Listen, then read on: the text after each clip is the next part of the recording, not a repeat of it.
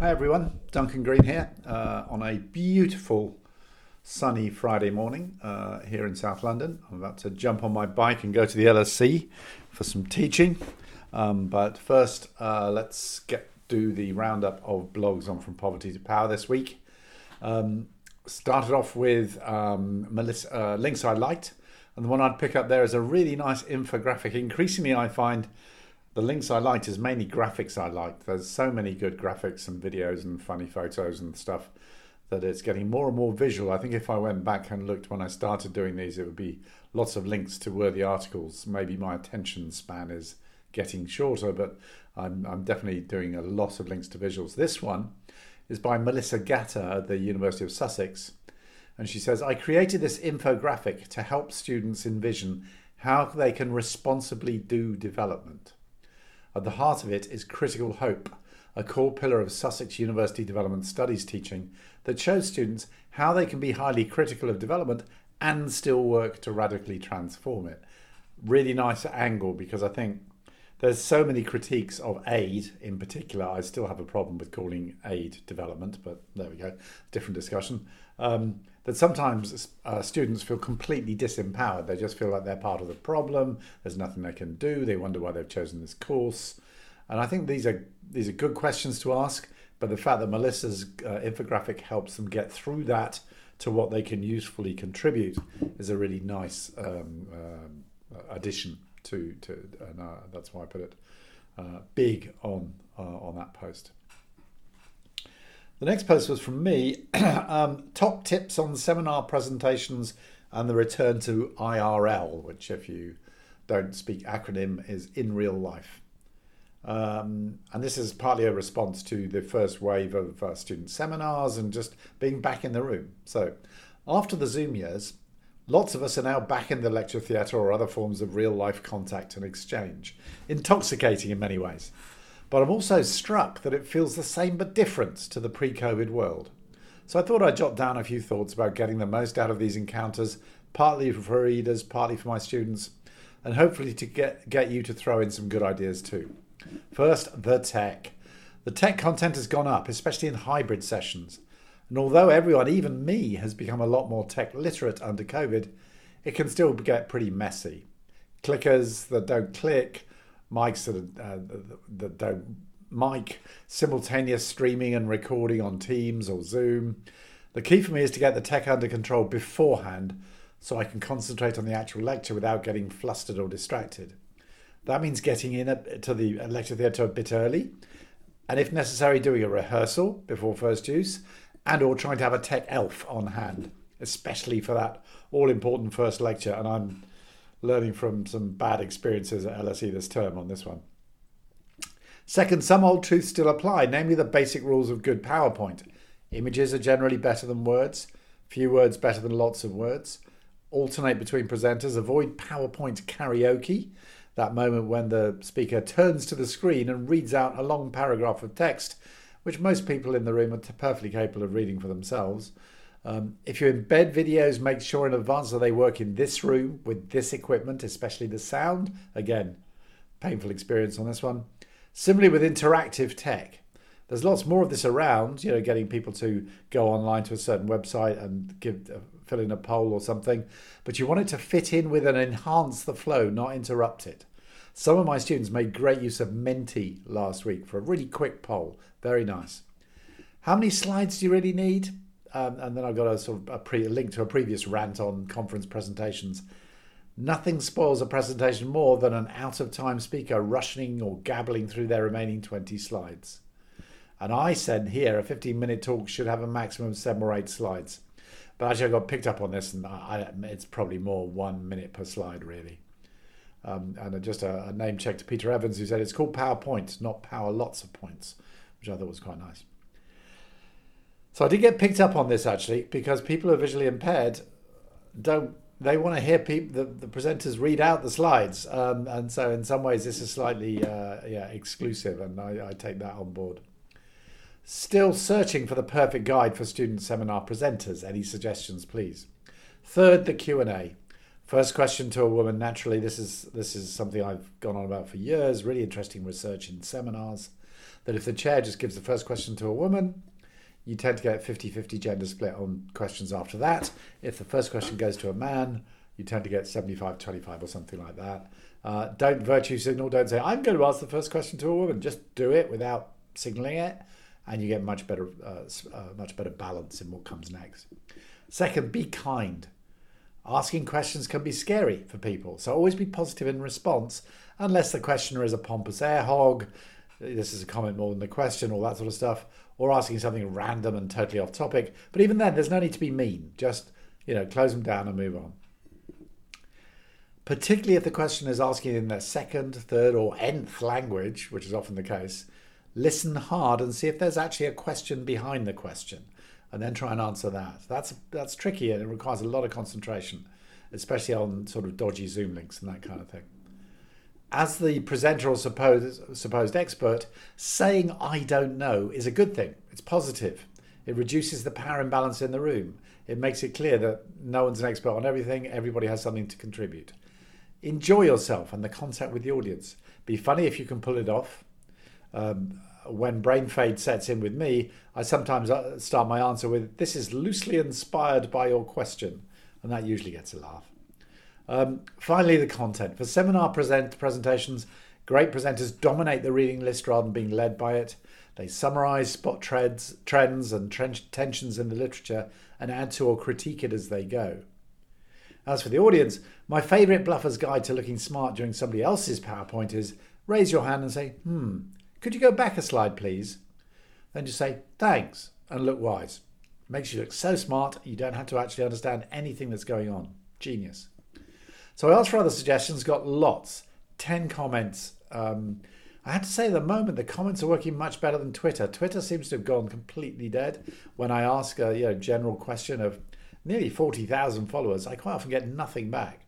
Um, whereas on the on the blog, you usually get some really handy links and comments. So maybe this is a post Musk sort of depression on Twitter, but Twitter is not as as uh, vibrant as it used to be, as as far as I can work out. The next post was on the role of grandmothers in the care economy. In recent slurp of coffee there. In recent years, Oxfam's been doing some pioneering work on the care economy, aka the bit Adam Smith left out.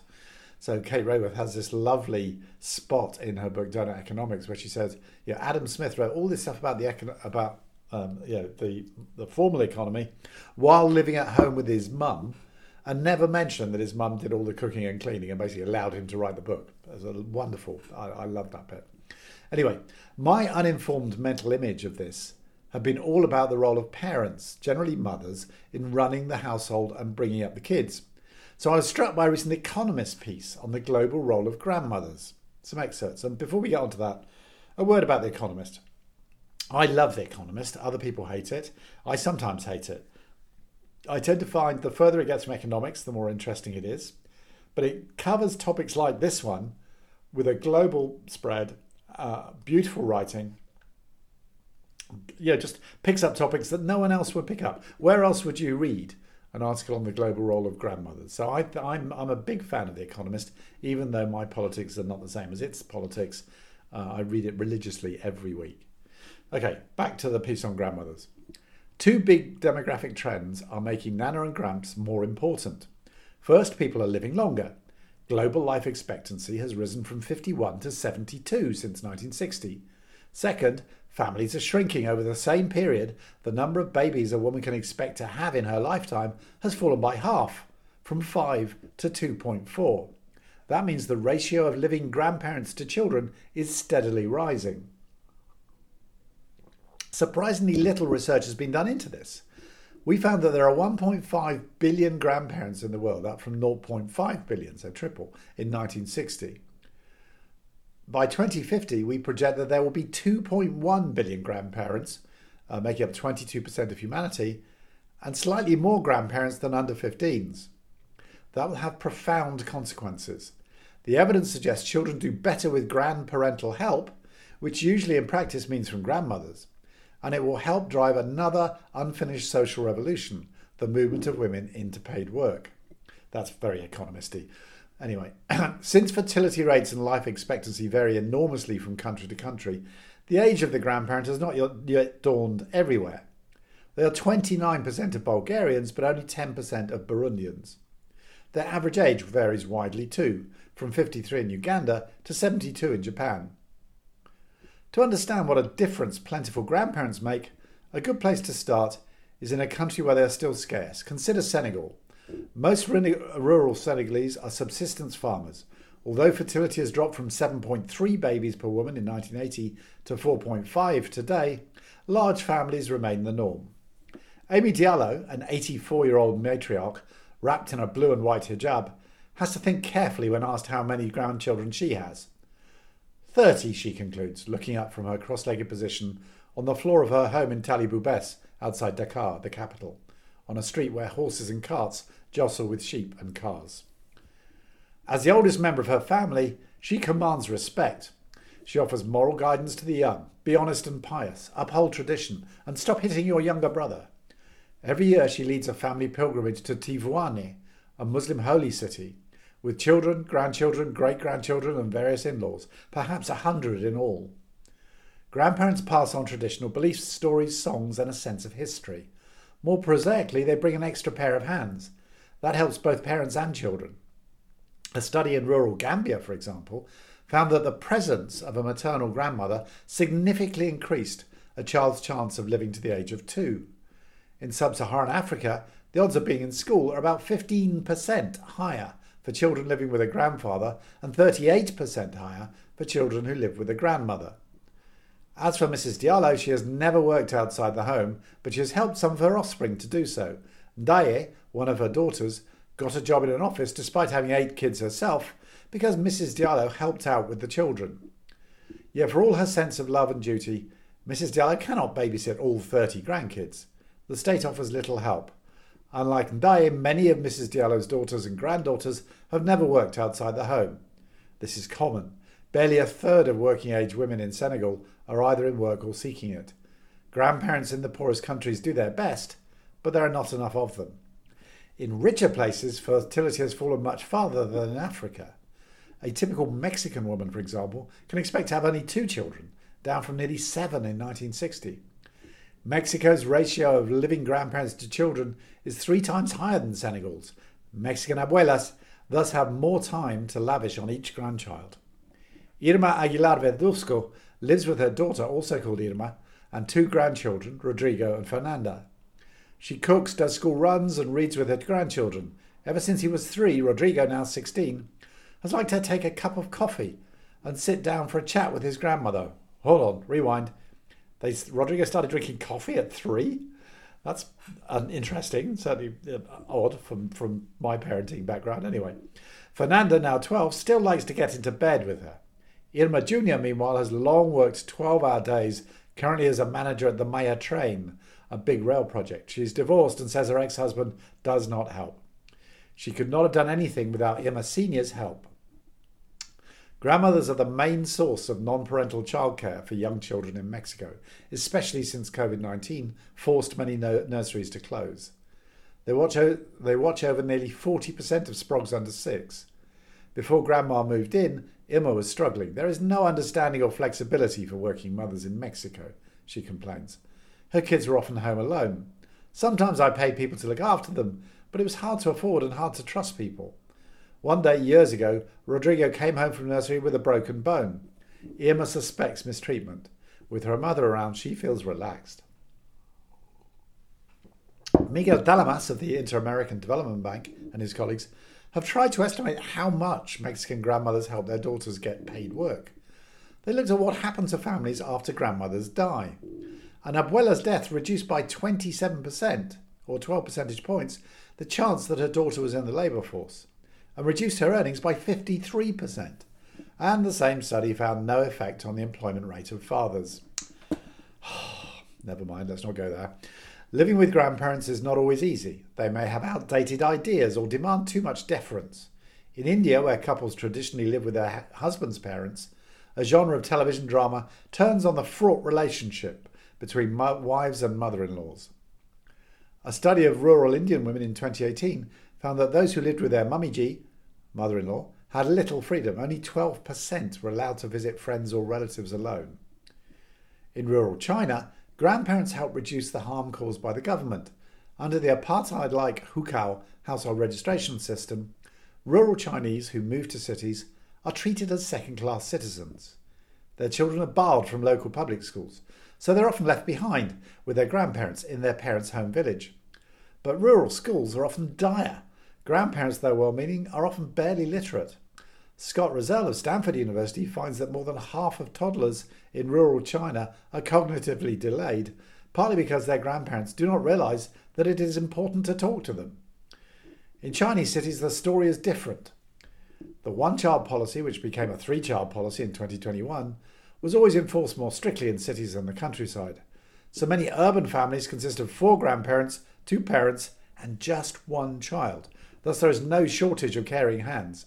I have to say, I feel a bit sorry for the child in that situation, but that's just me being cynical. Urban children often live with grandparents during the week and see their hard-working parents on weekends. Nurseries are pricey and distrusted in China. Grandmothers often retire in their 50s to watch over the precious only grandchild. This works well enough. The labour force participation rate for Chinese women is at 62%, slightly higher than America's. If you want to give your child a good education, you have to work hard and earn a lot of money, says Zhao Bao, an architect and mother in a 421 family, who has used both sets of grandparents for childcare. But in the process of making money, you can lose the time spent with your child. And she expresses a common fear that grandparents tend to spoil their only grandchildren. Overall, looking after kids appears to be good for grandparents. Those who spend time with their grandchildren report lower levels of depression and loneliness. But one can have too much of a good thing. Youngsters can be exhausting, frustrating, and objectionable. I love that. A study in Singapore with mainly ethnically Chinese families found that many looked after their grandchildren more out of duty than because they relished it. Many find it harder as they age. Some are squeezed in the grand sandwich generation, relied upon to help with their grandchildren and their own ailing parents. Oh no. Some hanker for a more relaxing retirement. Brilliant piece. Just a really thought provoking piece. Really brought out the the differences between different regions, the, the benefits and costs of grandparent linked care. Just yeah, a really good a really good piece of writing. So I asked, you know, this is interesting, and I imagine that the policy prescriptions for supporting grandmothers are different from the policy prescriptions for, uh, for supporting parents. So I just said, anyone got anything on this? Got seven comments so far in the links, and as I say, the blog is working really well in terms of people chipping in and coming in and commenting. Right, last of the week, book review. So I've had a book sitting on my desk for a while called Political Settlements and Development Theory, Evidence, Implications. And I have to say, the title alone was slightly off putting. But I gave it a go over Christmas. I had some time. I caught up with my stack of review copies. If you hang around conversations on thinking and working politically, as I do, you'll hear a lot of references to political settlements as its grown up, more academic, but sometimes incomprehensible cousin. As this new book's blurb declares, at its most ambitious, Political Settlements Analysis, PSA, promises to explain why conflicts occur and states collapse, the conditions for their successful rehabilitation, different developmental pathways from peace, and from peace, to peace, I presume, and how to better fit development policy to country context. That's a pretty tall order. That's a that's an ambitious claim, I think that one. But and the, uh, we get back into the book now. Not all is well in the world of PSA, with lots of disagreements over definitions and implications. This new book by Tim Kelsall, Nicolai Schulz, William D. Ferguson, Matthias vom Hau, Sam Hickey, and Brian Levy. That's an authorial equivalent of a manor, by the way. But I mean, they're all men. But at least it's open access, so props for that. I do love a good open access book it aims to establish PSA as a permanent part of the development landscape by unifying different strands of thinking, putting the concept on a sounder theoretical footing, and examining the implications for policymakers. First, the definition. Political settlement is an ongoing agreement among a society's most powerful groups over a set of political and economic institutions expected to generate for them a minimally acceptable level of benefits which thereby ends or prevents generalized civil war and or political and economic disorder. Deep breath So these are long sentences. These are, yeah, I think the writing is hard. My translation of this is avoiding costly upheaval by cutting in the big players so that they have a stake in political and economic stability. The big idea is a two by two typology of political settlements. One axis measures whether elites include or exclude a broad range of players, which they call social foundations for the, for the political settlement. If they're inclusive, you can expect the PSA to spread the benefits around. If exclusive, expect kleptocracies, you know, people steal. The other axis is more about capacity, the political elite's ability to get stuff done, which I, th- which I think they unhelpfully call the configuration of power. What? Anyway, the book does have the odd nice turn of phrase, but overall it's pretty heavy going. If that configuration is dispersed, there are too many cooks and no one knows what is happening. If concentrated, then policies can be agreed and implemented.